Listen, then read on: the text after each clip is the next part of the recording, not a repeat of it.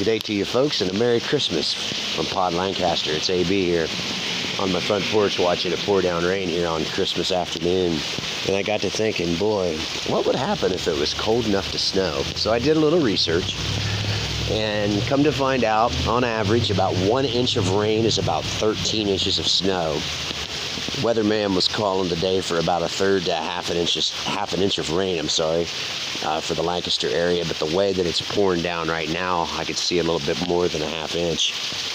So those of you who wanted a right white Christmas, if it had been eh, 30 degrees or so colder, you'd be looking at somewhere around four to six inches of the white stuff. So it's all about what you want. But I hope everyone had a Merry Christmas, and I look forward to Pod Lancaster in 2022. I may be, and that's the scoop where it's always on Pod Lancaster. If you are a Lancaster small business owner or manager, Pod Lancaster wants to talk to you. The cornerstone and foundation of Lancaster's new podcast channel is small businesses because small businesses is America's backbone and also Lancaster's.